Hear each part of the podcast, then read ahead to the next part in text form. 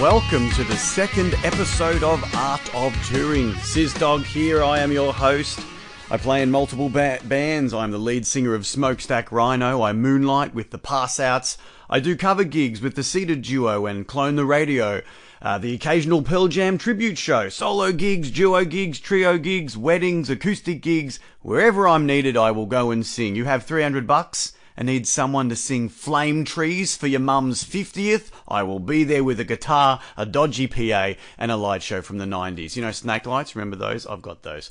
All right, this week on the podcast, I sat down with Rick Rally. Now, I've known Rick for almost 10 years. He's an accomplished guitar player and songwriter. He's performed all around Australia in many bands over the years. Uh, we talk about his upbringing in rural Victoria and how music shaped his life. Uh, we talk at length about his musical influences. It was great to sit down with Rick. Um, even though we're mates, uh, there are still some surprises in there for me in this conversation, um, which I'm sure you'll all enjoy. Now, a word from our sponsor. Art of Touring is proudly brought to you this week by Air. Are you feeling out of breath? Finding it hard to breathe? Then have we got the product for you? And guess what? It's free. It's called air. Take a deep breath and soak up the life sustaining elements in air. Want a different aroma to your air? Then just take yourself to the beach and take a deep breath. Your air will smell like the ocean mixed with seaweed. Air. Breathe it in. Don't forget to listen to Art of Chewing on SoundCloud, who hosts the show and enable me to bring you this episode via iTunes. Go to soundcloud.com backslash art of touring and hit follow. All right, guys, here's the second episode. Give it a listen. Welcome to the Art of Touring podcast, episode two. I am sitting in uh, Sackville Street, the studio. What's the studio called again, Ricky Boy? Sound Cave. the Sound Cave in uh, Sackville Street, where I've uh, spent many a late nights with Ricky Boy, and uh, he he is our he's our guest for episode two. Rick Rally, how are you, dude?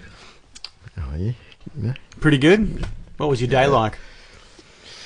The day was busy. That's all I'll say about it. So let's get stuck into it, mate. I've I've um, been wanting to ask you this for a long time, um, and that is where did you grow up? Where are you from? I'm from a town called Cardross, which is just outside of Red Cliffs and it's in between Red Cliffs and Mildura. About twenty Right. twenty 20, kilometres from Mildura. Because I was taking the piss because I knew you grew up in Mildura, but there you go. I didn't know the specifics. A so little tiny, tiny uh, town called Cardross. Red Cliffs and Cardross were war settlement towns that were um, founded in the early 20s by returned soldiers. right. So um, I grew up there. And did you grow up um, on a farm, on a farm, yes, a grape farm. a grape farm? Yeah, grapes and grew other stuff, Yeah, right. tomatoes and capskins and whatever. Were there any musos in the family? None. No, I'm the only one. The only one, the black sheep. Yeah, something like that. Yeah, right. Um, but there are brothers in your family, isn't there? You've got some siblings. Yeah, my my younger brother, he uh, he bought a guitar, or someone bought it. Might have been dad. Might have bought him a guitar, and he gave up on it pretty much straight away. And then I picked it up, Yeah, and that's where it sort of started. yeah, right. Yeah. Yeah. And what about the bands that you listened to when you um, when you were growing up? well, in our house, um, there was there wasn't a lot of rock and roll. There was a lot of country music, Right. Um, a lot of Dolly Parton, Charlie Pride. Um, Mum was a big Neil Diamond fan. Um, Tom Jones, Engelbert Humperdinck. Yeah, Um, she was huge on those things. Dad was more of a um, he liked like Italian opera, like Mario Lanza. Or, I don't know if the word opera is the right word to use, but loved that. But there was very th- the coolest thing in our house was probably Johnny Cash right. um, and Glenn Campbell It's because it had Wichita Lineman on there, which is Ah, and I've been listening to that. That was played in the house when I was really young, so yeah. it's you know to me that's probably I don't know I think it's one of the best pop songs ever written, if not the best. Yeah. You know, so um, that's a pretty good thing to listen to. Even though there's some dodgy stuff on those al- on that greatest hits album or whatever it was on, but Yeah. That was the Yeah. standout. that was the standout song. Yeah.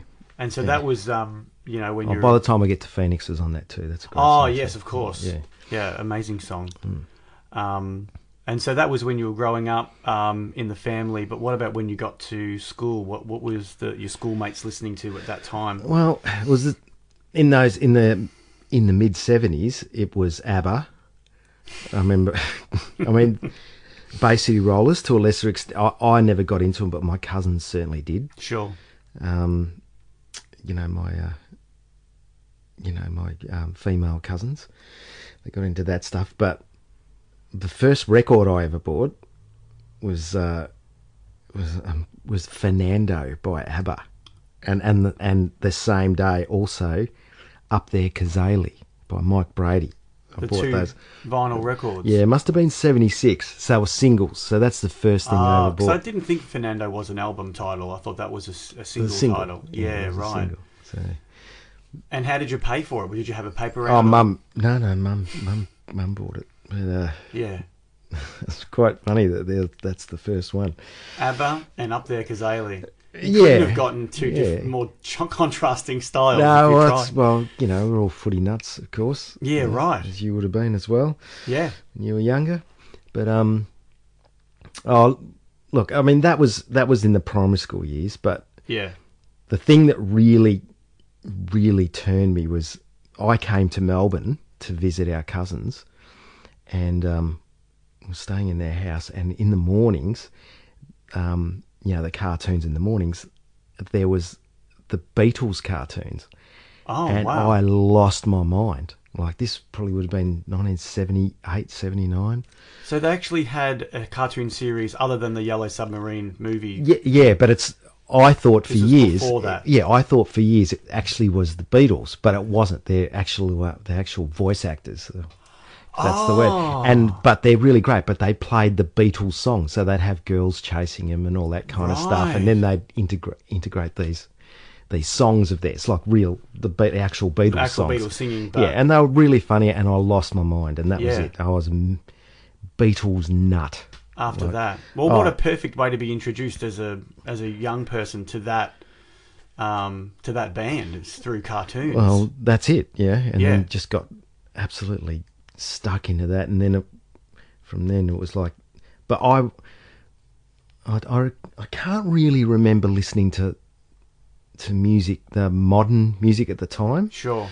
I, I know I was a huge Beatles nut, and then the Stones. I got completely lost in the Stones, and um, then the Easy Beats for some reason. The Easy Beats, the loved ones Yep. as well. Just this 60 stuff, even um, uh, The Real Thing by Russell Morris, even that as well. Like, you know, and um, On the Wings of an Eagle, especially. But um, yeah, it was just weird. It was I was just into 60 stuff, you know. and were the cousins much older than you when you moved down to Melbourne, although your age? they were- they were my age, but another lot of cousins who lived in Werribee. So this is where, uh, w- so it would have been, for, and uh, of course, and then ACDC happened back in black, and everyone at school was, co- Ah, I lost it. yeah, this is in high school in The 1980. late seventies. Oh no no, 1980. Right. And Back in Black came out, and that was the big huge album, and of course,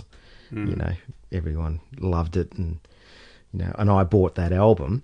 But the funny thing was, it was only, it was a couple of years later when my cousin, my older cousin, he came to visit us, and you know, he must have been 18 years old because he had a car and all that kind of stuff. but he took me, he took me to the drive-in to see Fast Times at Ridgemont High. oh wow. Right, and and on the way there, he was listening to. Um, he put on this this thing that just freaked me out. It was this scratchy thing at the start that went, and then hey hey mom, I said the wee, and it was Oh, black, and it was yes. just exploded that riff, and it was like, oh my god, what the fuck is this? just like the, the game changer. Oh, totally. and then I Total was game like, changer. oh my God. And I'm going, what's this? What? He What goes, is oh, this? it's Led Zeppelin. And I went, now I'd heard of Led Zeppelin. Yes. And I, I don't know if I've ever told you this story, but um, I thought it was a guy's name, which like Leo Oh, right. Zeppelin or something you know, at school. Oh. Every time I heard the name, but so I didn't put it together that Didn't it was treat it as Led actual Zeppelin. a band yeah, name. but I've I think I've told you the story where I've actually split up with a girl because I was looking at a Led Zeppelin mag. This is not that long ago, it's probably about 12, 13 years ago, and. I was looking at a magazine and, and it was on Led Zeppelin and flicking through and she looked at it and she goes, oh, w- so w- which one is Led? I went, and he- I went, that's it. That's it. And it was over the next was day, right? I couldn't deal with it. oh my god! Crazy. You haven't told me that story. Well, no, oh, no, that I was a thought it- legitimate laugh. Oh, she was a Oh sweetheart, my but I gosh. just, but it was just something I couldn't. I think deal you with. made the right decision there, Rick. There's no way you could have, um, you know, really had much of a Yeah. future with a person that thought that was the first name of of one of the band members. Yeah, that was pretty pretty weird. But the thing is, th- Yeah. that night, because you know certain things stick in your mind, you know. Um, but that night was also the first night I ever saw boobs. Right. Because of Fast Times. Fast Times, there's what's, boobs what, in What's it. that chick's name? The uh, the actress in it. Um, Oh, I'm not, I don't. I don't. I've. I've can I show? Be, be it embarrassing. I because actually Sean haven't Penn's seen in the it. film, right? yeah, Sean Penn's in it. Okay. Right, and um, oh, she was in a couple uh, Tarantino film recently. But anyway, Oh, yeah, yeah, yeah. Yeah. Um. So that's you know, but also in that film, Hmm. Kashmir. Right. Right, and it was okay, just so like- you've hit, and, hit two Led Zeppelin Yeah. songs in the one day. Yeah, and it was just like, what the hell? And of course, then it, it was all over. It And what? was How com- old were you? Because he was eighteen, and you would have been what, like fourteen or something, I would have been no, no, I would have been younger, probably about thirteen. right? So, So um, yeah, 12, 13, Hmm. something like that. year seven, year eight. Yeah, yeah. Yeah. So it was like a, you know, it was just a huge deal. It was Yeah. huge. And then of course I went to school and said, "Oh my god, I've discovered this band called Led Zeppelin." Everyone's looking at me really weird. Like, Like yeah, uh, yeah, that's what we've been paying in the wood shop for. the- like, oh, okay. what do you think we've been playing? All I heard was the buzzing. Bzzz, you know, I didn't zero in on the music that they were playing. But anyway, um, yeah, so yeah, and then from then, from there on, it connected to Deep Purple. you yeah. know. Then all the dots started. Yeah, and then El- yeah, of course, Deep Purple, those kind of bands. Um, UFO, uh, who MC was Five as well. You're a big fan. no, no, that was like a little bit later on. Okay. Um, I started getting into that stuff, that and the Stooges, and then a funny period with um, with the Ramones, who I never got. Yes. Until one time, it just something snapped in my brain when I heard one of their songs, and it just went, "Oh my god, I get it!" Yeah. And, you know, and I became a huge Ramones fan. Um, oh, so a lot of bands, like heaps. Uh, Iron Maiden, of course, that was that was the thing too. When we were growing Yeah. up, the mod, the metal bands of the time. Um, And so you did touch on like when there was an instrument in, in the house when you were growing up, um, and then obviously you, you're in year seven, eight. You're listening to all this music; it's blowing your mind. Uh, at what point um, in your teenagehood did you really start taking your guitar playing seriously? all right, ah, so I, I specifically I remember there was um, I, I I walked into a Kmart and look, was flicking through the records, and there was this really really cool cover of like a um. oh, I've ca- ca- I've got it he- in here somewhere, but it looked like a postcard that had sort of been crumbled away and all this stuff, and you could see this photo sort of of these really weird looking dudes, right? Yes. And it was free, the band free, Okay. and I'd I'd never even I just bought it because it looked like a really cool cover, and I bought it home, and it was like the greatest thing. It was the best of free, and it was an Australian only release. So, but anyway, um, that was astounding because it had really simple songs like those riffs, like "All Right Now," "Wishing Well," Oh, Missed Big. now. yeah, Is yeah, that that one? yeah, those songs, and you could you could sort of work that out. You could sort of sit there and play chords and work it out. Ah. But I didn't actually start playing guitar first. I started playing bass with our mutual friend Andre Warhurst. Oh, And okay. in in the band we started in high school, so I What was, was- playing. Oh, yeah, okay. Well, that was actually one of my next questions. What What was the band called in high school? The Expelled. Fantastic. I love hus- high school band Yeah. Mm. names. They're Always just just brilliantly, you know, immature and, and um, awesome at the same time. Oh, Yeah. Oh, Yeah, yeah, well, Were any of you ever got expelled or no? Not, no, well, No, you guys were no, too no, no, good. yeah, no, I was yeah. pretty. I was a good guy. It was a good name, good though. kid.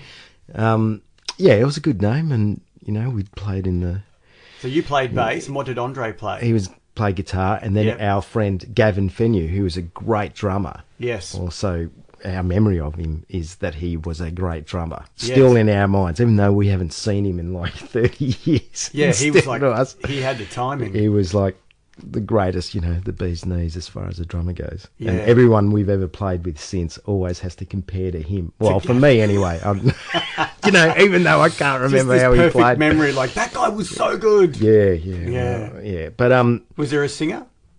Andre sang. Andre sang and Yeah, played guitar, and played right? guitar, So, it was so- just a three piece. It's a three-piece The band. expelled. And did Yeah. you write your own tunes, or you just kind of we, playing? we wrote one song. And Yes. It was cool. It was a guy in our class who was uh, legally blind and um, he could see, like, he could see had these really thick, oh, this is terrible saying this, but he had really thick glasses. Oh. Yeah. His name was Denzel. And we wrote a song called Denzel just after him, Denzel. after him because he, we used to go on school trips and he would fuck up. and, it was like- and we'd all suffer for it. So, uh, Oh, Denzel. yeah, Denzel. So. Do you have a recording of that No, anywhere? no, it's gone. God, no. I still remember the riff, you know. But you've got the riff. Dun, dun, dun, dun, dun, dun. And years later, I realised it's cocaine. Boy.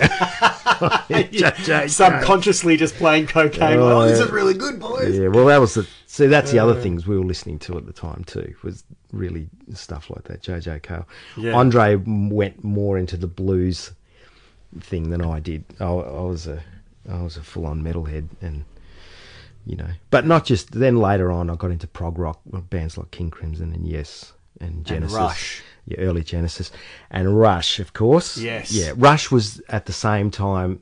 Sort of came in the same time as Deep Purple Yeah. and UFO and those kind of bands. That was Yeah. you know, that was the thing. And then slowly and surely it started all the other stuff like Boo, Blue Cheer, the MC5, the Stooges, you know, those kind of bands. Yes. And, um, you know, we were like, uh, you know, what are they, what's the word? Proto punk, you know? Um, Yeah, we're getting into some pretty serious genres now. y- yeah, and that kind of stuff. But I always still loved, you know, like, uh, you know, the softer stuff, you know. I, I, lo- I loved Bread, the band Oh, Bread. Man, See- yeah. See, now, Ricky Boy, I, I have to tell our listeners obviously, we've known each other for over 10 years, and um, I've spent a lot of time um, at your place listening to music and watching movies and, and you know, generally having a good time. Uh, and a lot of those good memories that I've shared with you is is a lot of time when you've introduced me to bands that I've never heard of, and so like there's one of them um, right there, Bread. I'd never really, I probably known some of their songs, but when you said, "Oh, you should get this album, The Best of Bread," and you know, I eventually did bu- um, get it. It's one of my favorite albums. Um, my wife absolutely loves it as well. Um, and it's also Rush, you know, with, without you going, oh, I should check out this Mm. band, I would never have even, you know, heard of them because, I mean, they've never even toured Australia, you know. Mm. Yeah. But, um, yeah, there you go, man. Well, I mean, there's, uh, there was other things too. I mean, there was other things on the side. There was also BGs, the early BGs. Yeah, right. Which is just beautiful, beautiful, amazing songs, and you know that. uh, Big Star was a big thing, which was not a very well-known band, but very Yeah. influential. Um, but the and then the big, probably one of the biggest things for me was Neil Young. You know, like um, oh, yeah, I yeah. remember. yeah, that was that was probably l- that was probably in the late eighties, early nineties when I just went head over heels. It was just This dude has it's got it just going amazing. on. Yeah, and it just it affected everything, you know. Yeah. What about um, the Beach Boys? Oh yeah, look, the beach that was later, right? But um, yeah, just because I get obsessed with with bands, so I, Yeah. you know, I mean, we haven't even talked about Kiss for God's sake, you know. yeah, right. mean, That's I- another whole podcast. yeah, well, it's, yeah, it's like um, you know, I just get obsessed with bands. So when I get into a band, I Yeah. hunt, I source, I completely go insane and try to find everything they ever recorded, even Yes. the bad shit, Yes. you know, and then um, make up my mind from there. But yeah, I mean, that happened with the Beach Boys, um, you know, early Genesis, which which was a big thing for me, you know, like Phil Collins being just an astounding drummer, you know, where people sort of think of him as a pop artist, but people don't realise. And when Peter Gabriel was in the band, I mean, there's another guy, Peter Gabriel, as well. But Yeah, that album. So I did have that when I was a kid, and like Sledgehammer and, and everything Yeah. Mm. on that. That's yeah, I unbelievable. was a huge fan of that. But Yeah. with the early Genesis, when they were a prog band, and um, you know, like those timing signatures they were doing, and Yes. and the only guy on the planet who could make that stuff groove. Well, I thought, I think, no one could do it like he does. Like Phil Collins is just extraordinary. He was an extraordinary drummer. Mm. So you know, it's pretty sad what I hear. What's happened now? He can't play anymore. Is that right? Yeah, he's something to do with his arm, with his hands. Oh yeah. That's that's sad. Yeah. Um, getting back onto the Beach Boys, I was actually listening to um, your solo record, Permanently on the Verge, on the way here in the car. And um, there's a track on it called Talking Her Round. And uh, when, when the track first kicks in, there's um, got to be at least 15 to 20 vocals, all kind of in a huge chorus, you know, really kind of coming in. And I was like, well, this, this really reminds me of um, God only God only knows because that song has got so many you know layered vocals and layered guitars and just listening to it going oh man that, that definitely I can hear that influences in there is is that accurate Oh yeah, definitely. Yeah. Especially with that one.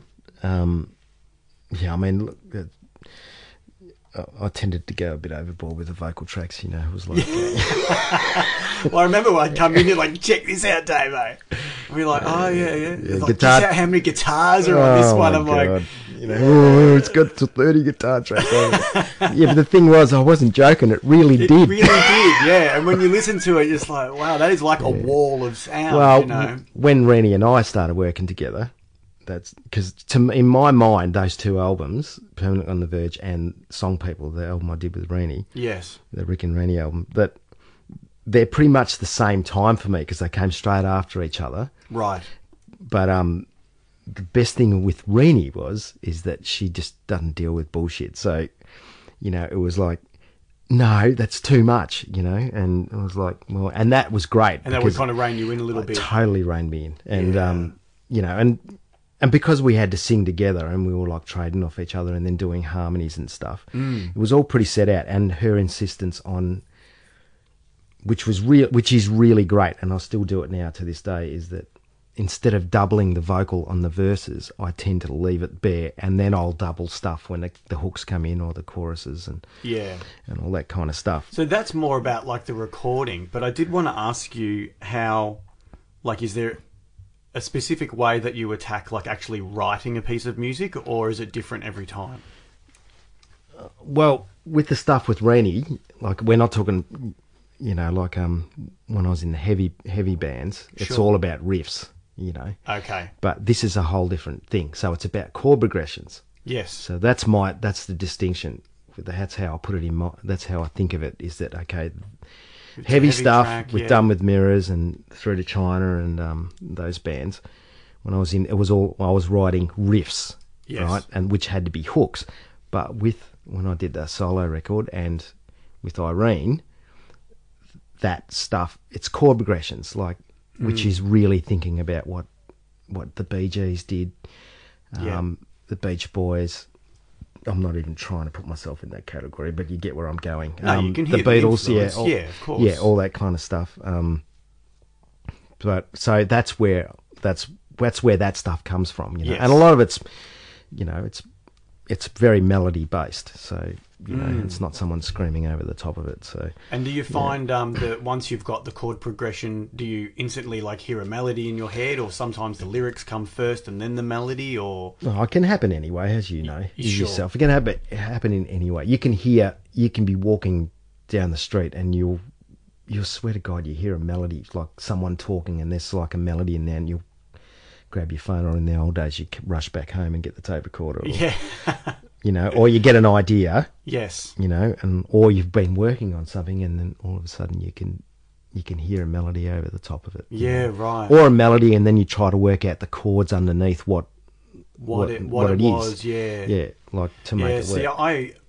I have a thing where if I'm trying to get to sleep, sometimes I'll hear a song in my head, and then I'll have to get up, no matter what time of night it is, and try and ride it, you know, in in the corner, you know, of the room somewhere nice and quiet, not to disturb anybody, because I know in the morning I won't be able to hear, I won't be able to remember Mm. it otherwise, you know. Um, so there you go.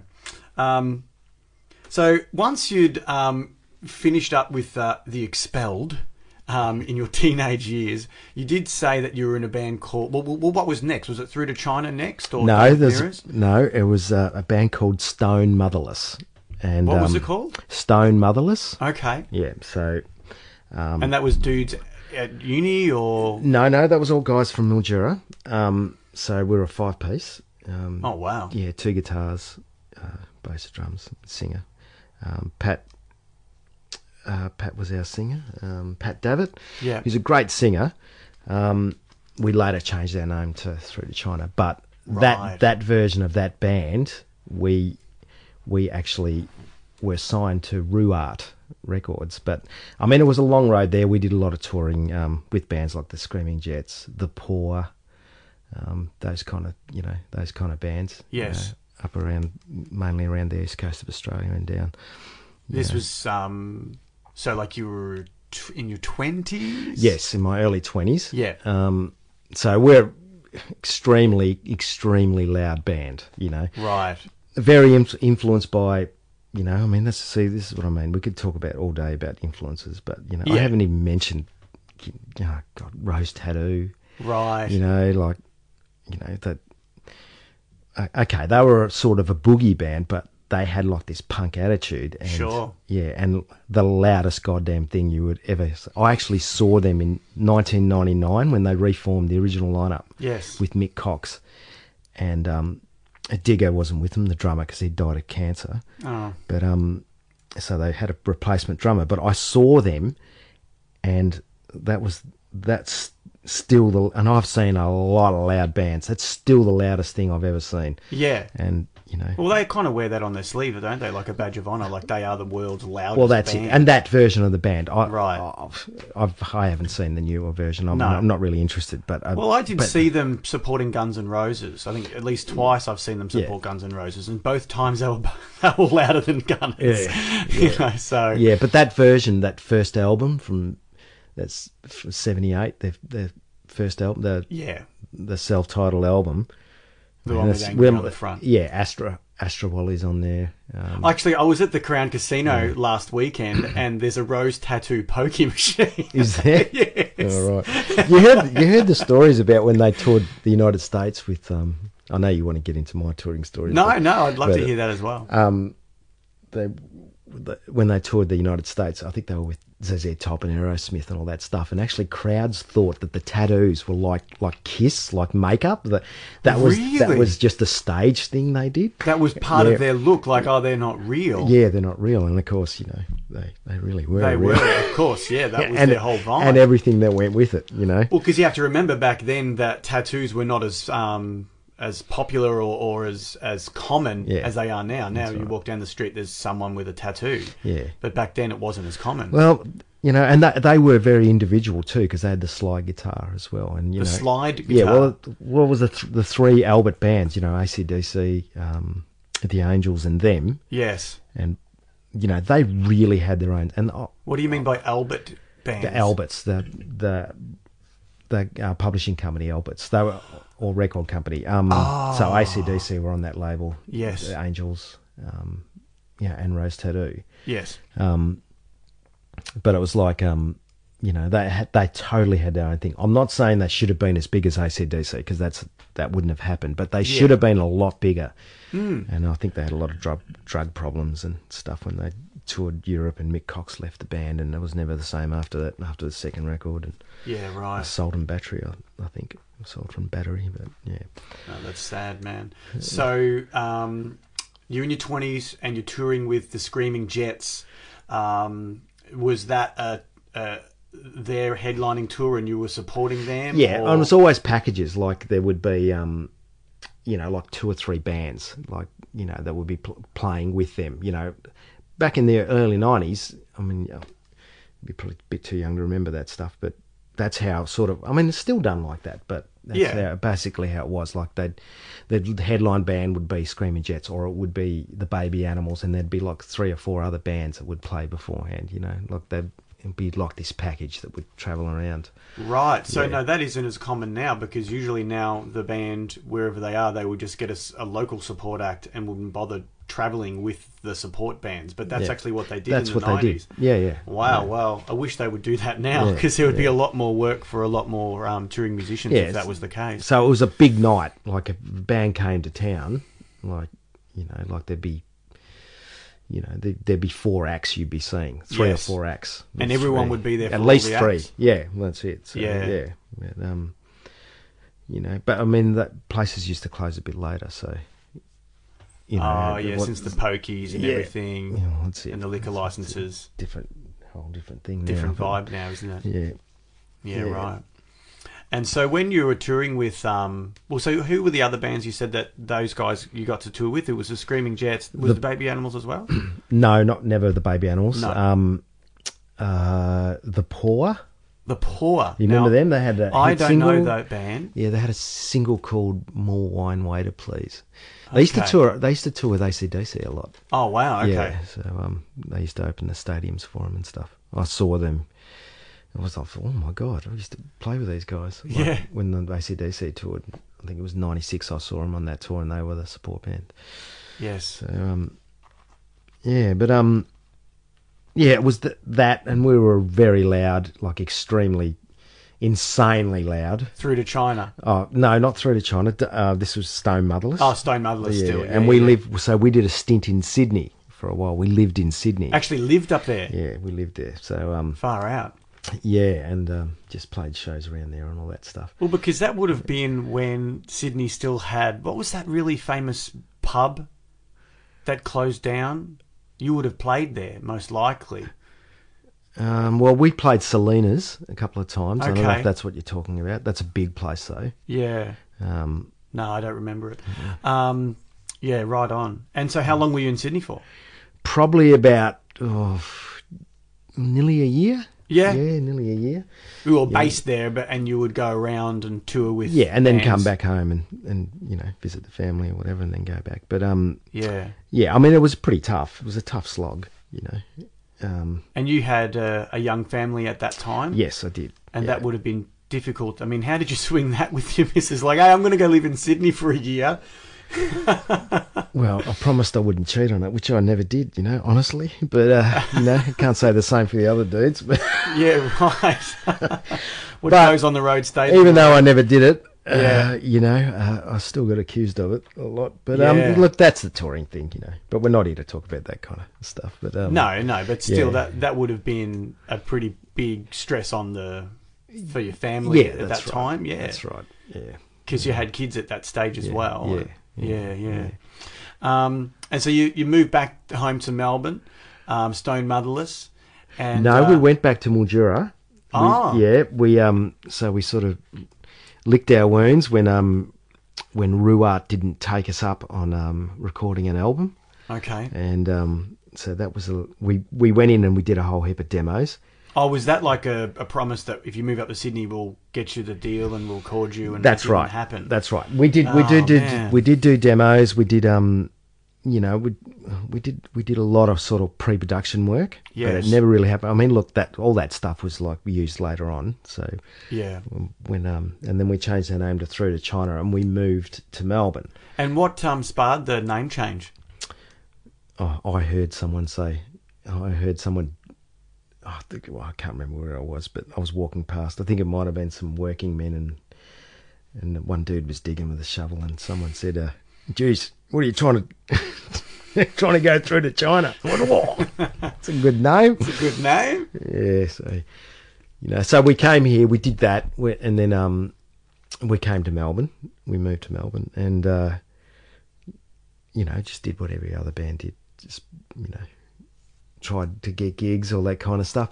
We were extremely loud. I mean, look, in those days, Yeah. the loud bands were pre- pretty much it was okay to be loud. You can't do it now, of course. Not- Sure, not, it's, it's a not like it different used to aesthetic. be, unless it depends what kind of music you play, of course. Yeah, yeah. But Did you get to play the Punters Club?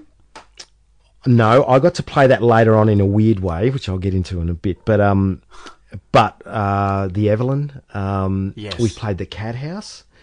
Where was Um, the Cat House? Cat House was the the palace that burnt down in St Kilda. Yes. That used to be the heavy metal thing, and the, and the thing was it too. used to be called the Cat House. yeah, the Cat House. That's where all Oh. the heavy bands Yeah. would play, and then they'd have the club in there. I think. Um, Well, I think I only went. I went to the palace once before it burnt down um, to see. Uh, f- well, I know Faith Mo- No More played there. Yeah, I think it was to see Faith No More. Yeah. Um. Oh, okay. So yeah, you played there. Yeah, we played there, and it's for me. It was it was funny seeing um, all the metal bands, just how y- you know, like um, I don't know if you've had the experience when you go see a heavy metal band and Yeah. they're not really that loud. they're not running their amps flat out. They got their distortion pedals and their, you know, the PA's doing all the work. Sure. With us, it was The amp was doing all the work. You yeah, it was physically. It was a physically loud thing, right? Which felt like you were assaulted. well, that's I mean that's where all the tinnitus comes into it and all that kind of stuff. You know, doing Yeah. insane things like checking your guitar tone, bending down, and having a listen. You know, which is pretty Oh, stupid. man, yeah. But you know, look, you know, I'm I'm sure you've got a bit of tinnitus. uh, I do. You know, Yeah, The I'm- first time it creeps in, it drives you insane because uh, Yeah. you know, you s- Well, I copped it uh, in a strange way because when I was a kid, my um, my brother had, had, had got his hands on some firecrackers, and um, we lit one set of them off, and the fuse just slowly went to the to the firecracker, and then it blew up. And, blah, blah, blah, blah, blah, and it was fine. We ran away and it, it was fine. So we're like, oh, sweet, we'll do it again with the next lot. And the next lot that we lit, for some reason the fuse just went straight to the firecracker and it just went bang like right in my in my right ear and i um, immediately you know it was quite painful um, straight away afterwards but then for about three or four weeks um, I would just get this crescendo of uh, coming creeping in and out of my ear, and I thought the my ear kettle was stuffed going off in alive. your head, The- yeah. the kettle going off in your head. Exactly. Eventually, it went away, um, but it was pretty scary. But um, yeah, but now it's more. I'm I'm I can notice t- tinnitus more uh, after a gig when I'm going to sleep. Yeah. Well, well, That's nice that's, it. and I have quiet. to have music on like really low or something. so- Yeah. So, I can take my mind off it to get to sleep. But Mm. um, you know, it's, it's not a new story. All musos sort of go through it. Um, Yeah, of course. In loud bands, but I mean, that's the the thing that's behind you there did the damage. The stack. that's, What am I looking that's, at? That's oh the actual. man, that thing looks like it's been through a terrible experience. Yeah, well, that's the thing that we used to tour with. I still have all that. So uh, the Marshall hundred watt head, you know, The JMP the JMP master volume, and the and the quad box, which two quad boxes, a stack. So uh, so the one underneath it I, we can't see because there's other amps in front of it, um, but it, it's also a Marshall. that's a Marshall, yeah. So they, the yeah, they, it's just the slant box on top and the and the bass box. But I had played at the Evelyn. I remember we, I played with four quad boxes and two heads. Yeah. what? At the Evelyn, the Evelyn is a, not a big club. It, it fit maybe 200 people Yeah, max. but there's also a bit of a story to that one. I, r- it was really just the stack. It was just like jumbled around, and the, the, one of the heads wasn't turned on it, and one of the t- one of the, two of the boxes weren't going. But Oh, okay, it was more for the look, the ACDC wall of, of amps and absolutely. everything. But Yeah. still was a stack though. It was a genuine stack. no alright? doubt. Yeah, no, so, no uh, doubt. Oh man, well we should touch on while we, we are in the studio. We we have um, a lot of uh, rock and roll memorabilia um, adorning the walls here. Can you tell me about this um, Kiss? I've never seen him before. What is that little Kiss bobblehead? That's Ace Frehley. And where did you get him from? Oh, I had that for a long time, a long, long time. Maybe back in the eighties. Yeah, because it does. It's not very big like the big bobbleheads Uh, Yeah. these days. It's it's quite small. Yeah. Um, I mean, those those guys were the kings of merchandise, weren't they? that's it. I'm, I love Ace Frehley. I mean, I'm not such a. I can't stand Gene Simmons. I think he's he's sort of ruined that band for me. But Yeah, um, yeah, I mean that's silly to say that. You know, and we're looking over here, and I see Black Sabbath, which we haven't even even touched upon. Just No. how big they were on my life. Yeah, Black Well, Sabbath. God, we go on forever about bands. I mean, what Yeah, What's up there? Led Zeppelin, Big Star, The Who. Oh well, Oh man, God, well we have to stop there because you know that's where it'll it'll it'll all uh, landslide. The Who to me is probably as important as Led Zeppelin. You know, but uh, yeah. it's crazy, crazy we haven't even mentioned The Who. And, and there's two huge posters here of Pink Floyd, and, we didn't Pink even Floyd. notice Pink Floyd yeah, either. that's what I mean. So and that's what you said before. You totally obsess over a band, Yes. and because there's so many of That's you right. know so much great music yeah, out there. that's right. Of Pink course- Floyd just obsessed with them for years. Yeah. Um, you know, there was a point there where that's all I listened to, and I realised, my God, I don't suffer from depression, but I tell you, there was a period there where it crept in, and it was like listening to Pink Floyd for like continuously for eight or nine months will bring you down.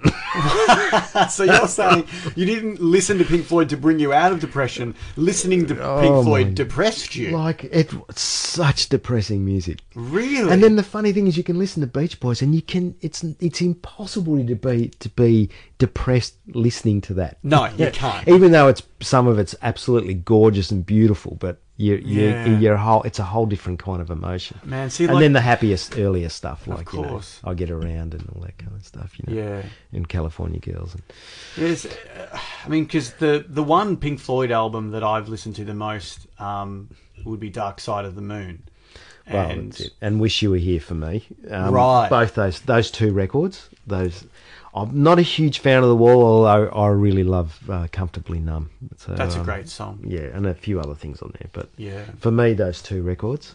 Mm. Um, you know, um, oh God, you know, and the Who, of course. Who's next? Which is one of the greatest records, I think. Yeah, you know, amazing. changed amazing. everything, and being you know, being the loudest band in the world there for a long time. You know as well. along with Motorhead. There's another band I was into, you Yeah. know, Metallica, Metallica. the earlier Metallica stuff when Master of Puppets and Ride the Lightning. That was huge on me as a kid. Mm. You know, there's a lot of bands y- you know go into and you know, but you know, you know, you know what? There's a guy, there's a guy I'm working with at the moment. He introduced me to a band called Leaf Hound, who Leaf I'd Hound. never heard of. No, I never have either. Well, they were early '70s band. And- Oh, right. Yeah, and um, they just put one record out, and it's like stoner sort of rock. And they're very influential, apparently, on the stoner rock bands. But Mm. I'd never heard them, and I bought the album, and it's fantastic. And apparently, um, a a, c- a vinyl copy of that record is the most collectible uh, um, record on the planet. Wow. Yeah, um, so Q magazine was saying. So I was Wikipediating it and Yeah, I read yeah. it. It's like eight thousand dollars or eight thousand pounds Oh gosh. for if you were to find one of if you those. found one of those. Yeah. So Well, there I just you go, got it man. digitally, of course, but um, Yeah. Hey, now just thinking about all the bands that you've played in over your, your career as a musician, is there one show that stands out as like the best? Like that gig, you just come back to it in your mind, like, oh, what what amazing performance! Whether it was the audience that you know was giving you a lot of energy, or or maybe you were really happy with um, your performance. You know, is is there one? You know, and it could have been just uh, to like two people in a pub, or it could have been a lot Look, of people. I think uh, anyone who would know the answer to that, it's you. You played with me for a while. I Was- did. Was, I ever happy with anything we ever did? I wouldn't have noticed. So there could have been the, the greatest gig you've ever done, and you were so upset you just stormed off. not And not upset. Just you're too much of a perfectionist. Yeah, exactly. So no, I don't look at it like that. I just uh, think of it as, uh, uh, yeah, you know, I got through it. Yeah, it was okay, but I'll always remember all the stuff that went wrong. So Yeah, right. Well, what about your worst gig? oh, there's heaps of those. Um, Yeah. when w- I, I do remember when uh, S- Stone Motherless were playing a gig in Mildura at the Settlers Club. It wasn't actually a gig; it was a Musos Club meeting, right? Ah. And um, we decided to go to it. We went to a couple. We thought, oh, we can, we can blow the, f- we can blow this, this place, you know. Because you're so loud. So what I did was I bought a cheap guitar. Or I think I might have already had one already. ah, I know where this is and going. we set up and you know we talked to the guys about playing a couple of songs with the organisers and yeah yeah no worries and we started to wheel in our equipment and the looks on their faces were like they were worried, and they so they should have been. so we proceeded to set up, and then we played, and it we were blistering loud, and I ended it with. Uh, sort of sneakily swapping guitars. I wouldn't have done it with my Les Paul, of course. and smashing the guitar right, to smithereens. to s- right at right at the end while we're doing the big, you know, the big yeah, right at the yeah. end, and smashing the guitar. big finale. And then we went ah, bang stop, yes, and there was total silence. they weren't into it. and completely bewildered looks on their faces. And I don't know, man. I reckon that's the best gig. Totally, that that sounds like the best gig, not the it was worst. t- by there would have far. been there would have been 60, 70 people in there. Oh, and wow. No one said a word. No one. No one even talked to us afterwards. Jeez, they didn't get it. no, they didn't get it. Not at all. Well, they were used to having people go up there with acoustic guitars and singing country songs. oh, that's the kind of thing it that was we a country. used to. It was a country musos club. So Oh right, Mildura's a big so it'd be country- like going to the country Country town. Women's Association on a Sunday afternoon and, and not having scones with cream, exactly, going and then playing exactly, rock and roll. Exactly. Yeah. Okay, now that makes a lot more sense. Oh Yeah. my goodness. Yeah. It, was sort of crazy, but we Yeah. did it. Now you did touch on um, an old high school friend of yours, Andre um, Warhurst, who plays in. Um, well, he's played in a lot of bands over the years. Spoonful, Great guitar player, obviously great amazing. musician, yeah, Um, I'd love to have him on the show one day. Um, and his brother Kit um, Warhurst plays in a band called Rocket Science, and I'm pretty sure you were a guitar tech for them for a I while. was a guitar tech, so that's really my only experience in touring overseas. okay. Oh, So you know, it was with those guys. and But, where um, did where did you guys where did you go with those guys? Well, we- England. My part of it was just England, so um, which was great, you know. And Kit, Kitty Boy is one of my best friends, and I was living with Roman at the time, you know, and um, a great, great, great rock band, you know, like really and happening at the time. And it's such a pity that didn't happen, but they it didn't happen for them.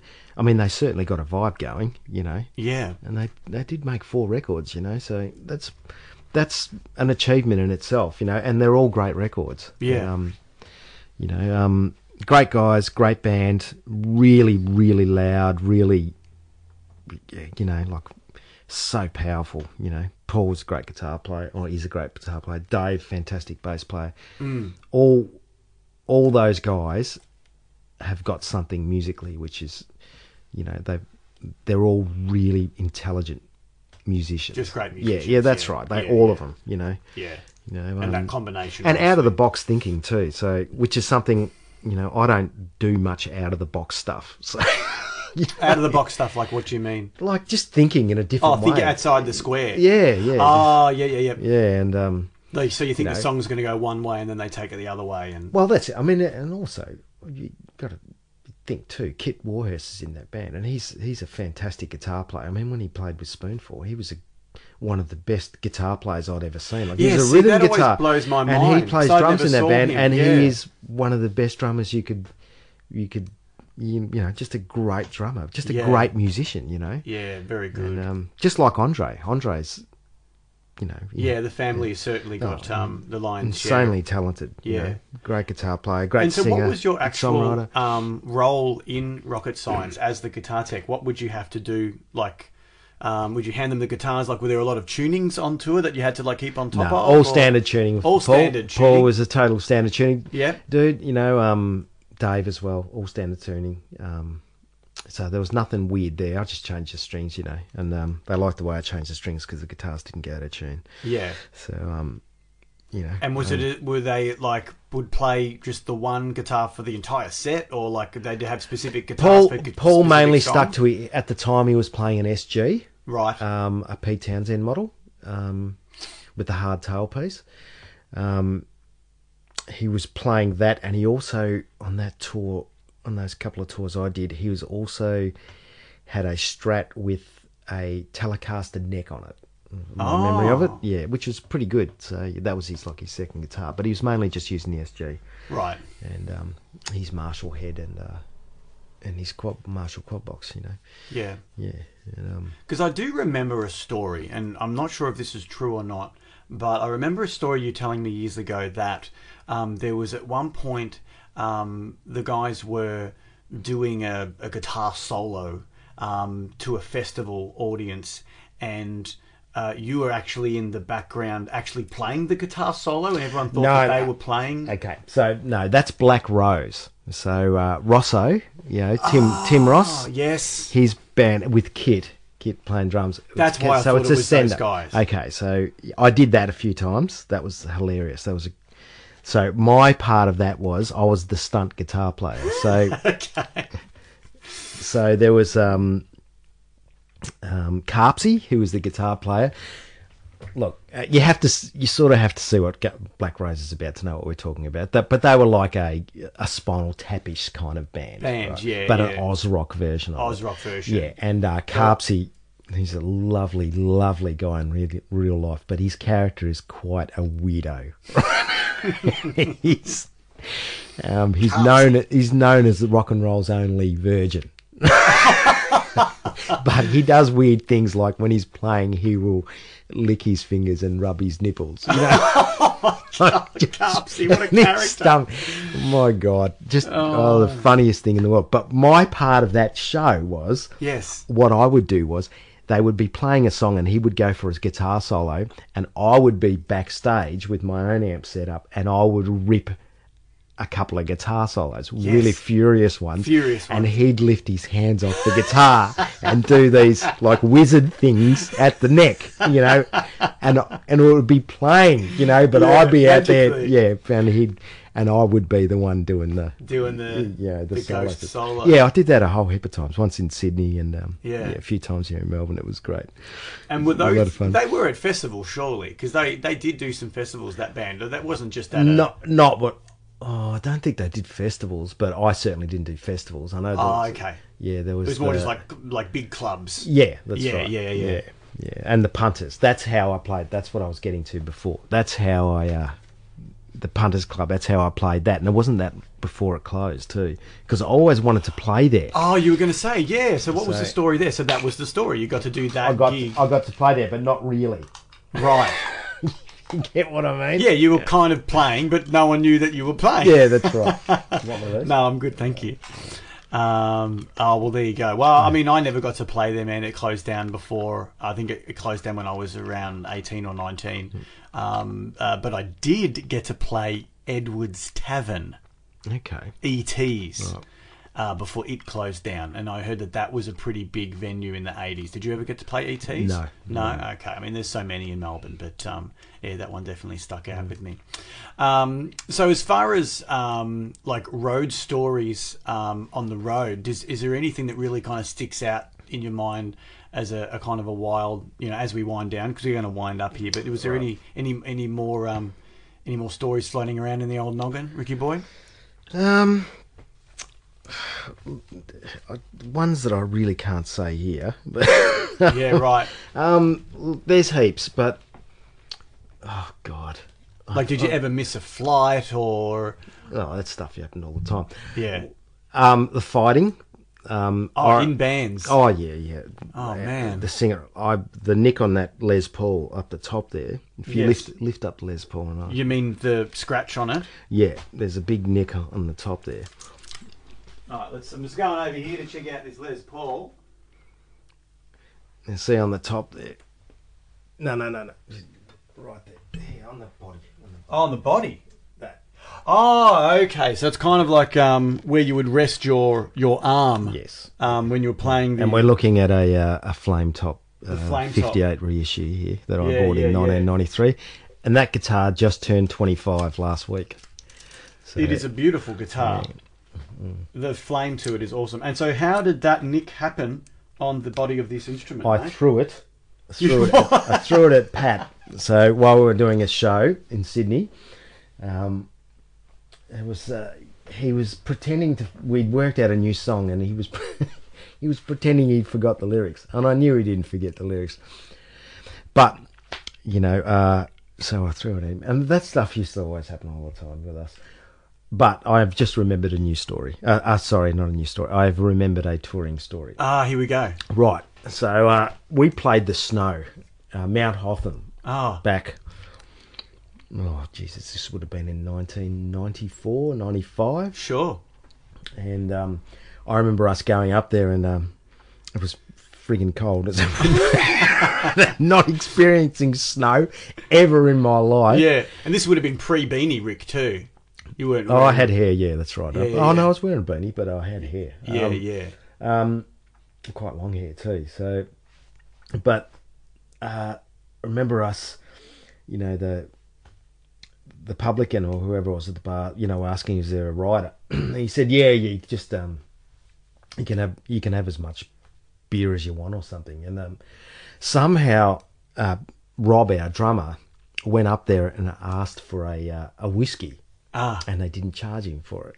So we thought, oh, Ooh. okay, must mean spirits as well. right? oh shit!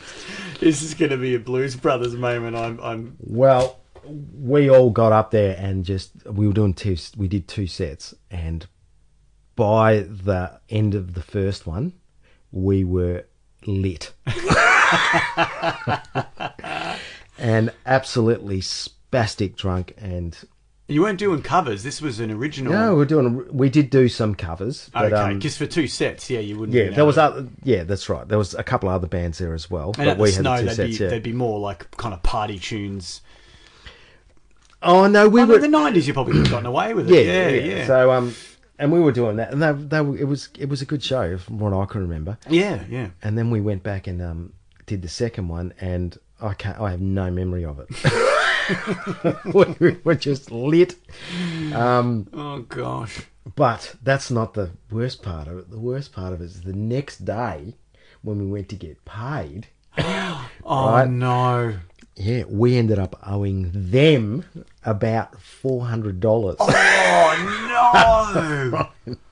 Four hundred. You guys must. and have we been were drinking. stuck there. That's the thing, right? We were stuck there, and because we had to play the whole weekend out, and we were stuck there, and um, you know, So that was the first gig, and so then didn't you make the money back after yes, the next? but we didn't make anything. So Because you had we to pay hardly off had the- enough the yeah, first night. Yeah, we hardly, hardly had enough petrol to get back to home. get so- back home. Oh man, well that's a great story to end on, man. That's Yeah. fantastic. Um, can you tell um, the people out there um, where we can find your music online?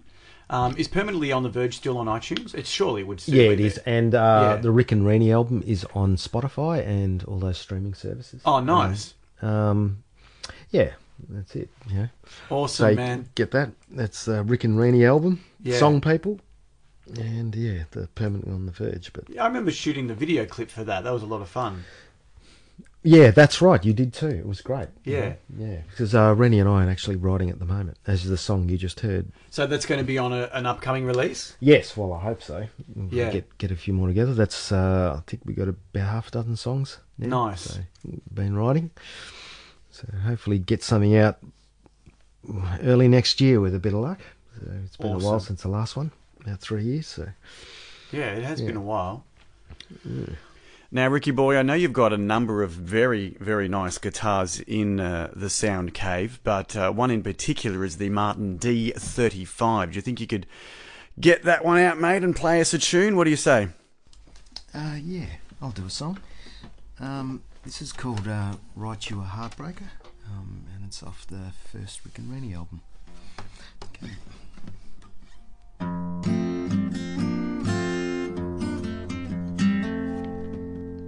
Yeah, I'm sure as pretty as this song is, I know they don't reach you anymore. If I could find the right play on words, I'd write you a heartbreaker. Time won't let you go. Soon you'll know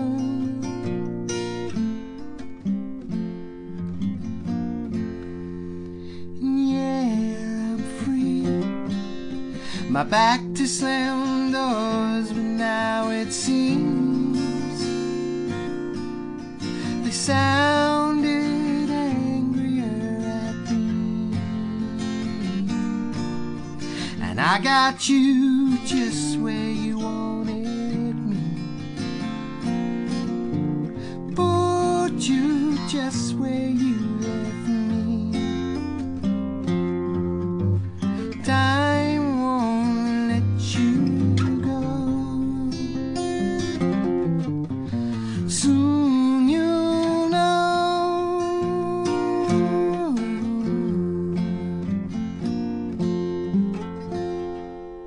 Oh yeah, thanks, Ricky boy. That was awesome. No worries. That was alright. All right, Ricky boy. Thanks for uh, letting me into your um, your the, the sound cave here at um, Sackville Street. Reminds me of one of my favourite all time Rick Rally um, lyrics um, uh, from your uh, uh, debut album. Um, the irony of living next to Easy Street because we are right next to Easy Street here in Collingwood, right. aren't we? One Yeah. street over. One street over, mate. We're not on Easy Street. Um, but I mean, who is on Easy Street really in this life? Um, maybe the Middletons or something. I don't know. Are they easy going easy? I'm not sure. All right, mate. Thanks so much for talking to thank me. man. you. It's and, been good. Um, yeah, I'll see you out there on the road. Okay, mate. See you later. Bye.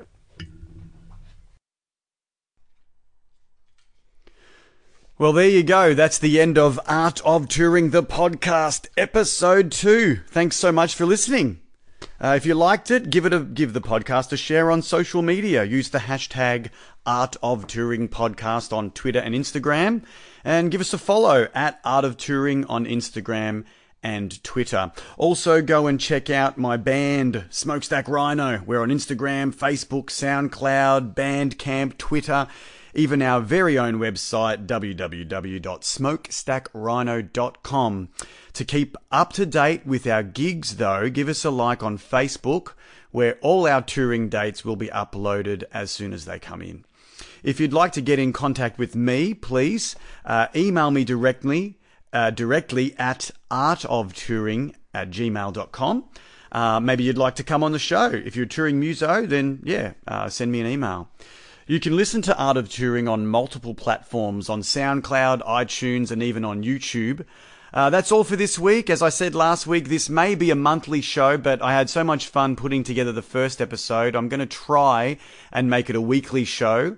Uh, it will just depend on how often I can sit down with the muso and uh, have a chat. So hopefully, uh, when I'm playing a gig with multiple artists, I'll be able to record multiple shows in one day and then release them each week when there's downtime in my touring and playing schedule. Before I go, though, I do have a few shout outs. Shout out to Chris Wall, who designed the artwork for the show. You can follow him on Instagram at Mr. Wall, spout Mr. and then W A H L.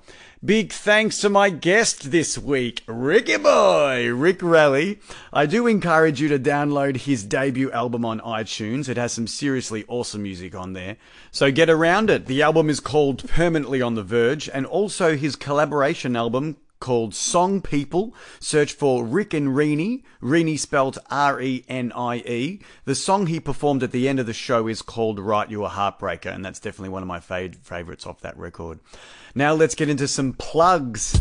My band, Smokestack Rhino, are playing in Melbourne at the Spotted Mallard on May the 12th for the Meltdown Festival alongside uh, Gay Paris, Child, Born Lion, um, some really great bands.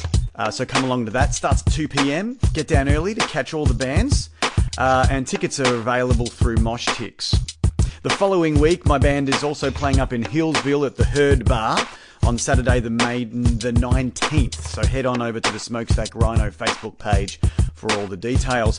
That's all from me this week. Thanks again for listening. Tune in next time for another episode of Art of Touring with the Sizz Dog. Ow, ow, ow! Remember, this week, The Art of Touring was brought to you by air. Breathe it in!